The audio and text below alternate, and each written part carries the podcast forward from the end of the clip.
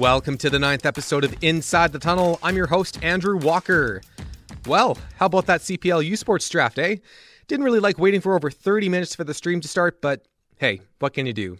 We'll have a quick recap, including a chat with second round pick Thomas Gardner. But before we do that, I want to give a shout out to the UBC Thunderbirds women's soccer team for capturing the U Sports Soccer Championship in Victoria. I gotta say, the Legends Cup race against UVic will be very interesting next year. As for the men, this happened. Balbinotti with a shot. It's in! Gabriel Balbinotti wins it for the Patriots! And for the first time ever, the Université de Québec at Trois-Rivières Patriots are the men's soccer national champions. They do it in front of the shocked Carabins crowd. Upset the host, come out of nowhere. I couldn't believe it myself. UQTR took home their first ever U Sports Soccer Championship in extra time. That's another intense rivalry for next year. The party continued on Monday with the CPL U Sports draft, so let's recap what went down for those in the West. In the first round, Thompson Rivers' Jan Pirretas Glasmacher was selected by Pacific FC, and FC Edmonton continued to draft Edmontonians by picking up David Chun from the Alberta Golden Bears. In the second round, Cavalry FC selected Mo Algandor from the MRU Cougars. FC Edmonton picked up another Edmontonian and Golden Bear Jacob Bosch.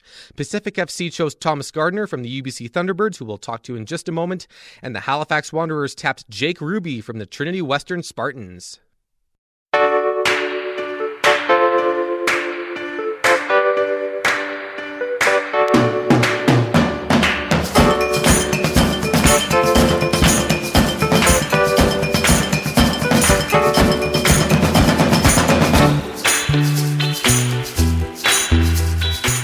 Second annual CPL U Sports Draft took place following the men's championship, and there were lots of surprises.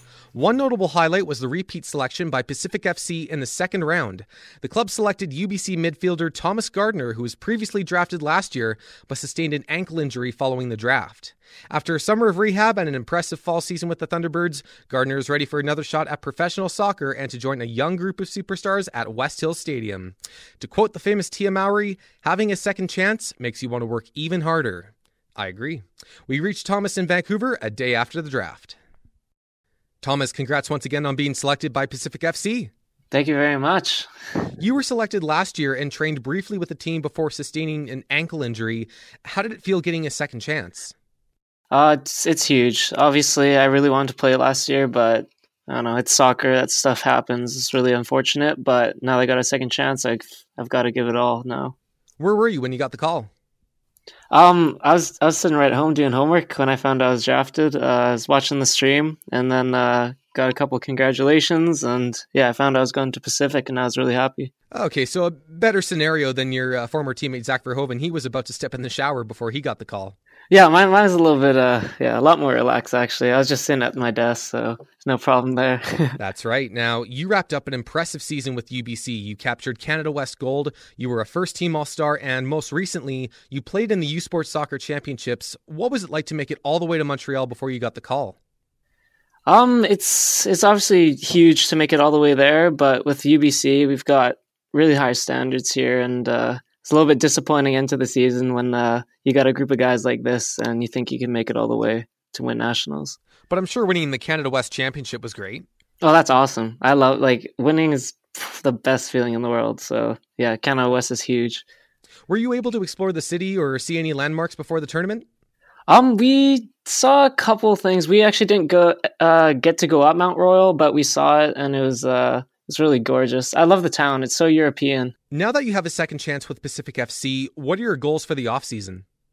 Um, I would just want to keep on going. Really, it's like it's way easier to just keep on going than to take a break now. So I'm gonna probably play as much as I can after a little break, obviously. But um, yeah, I'm looking forward to it, and hopefully I can train at a high level so I can be ready for the preseason.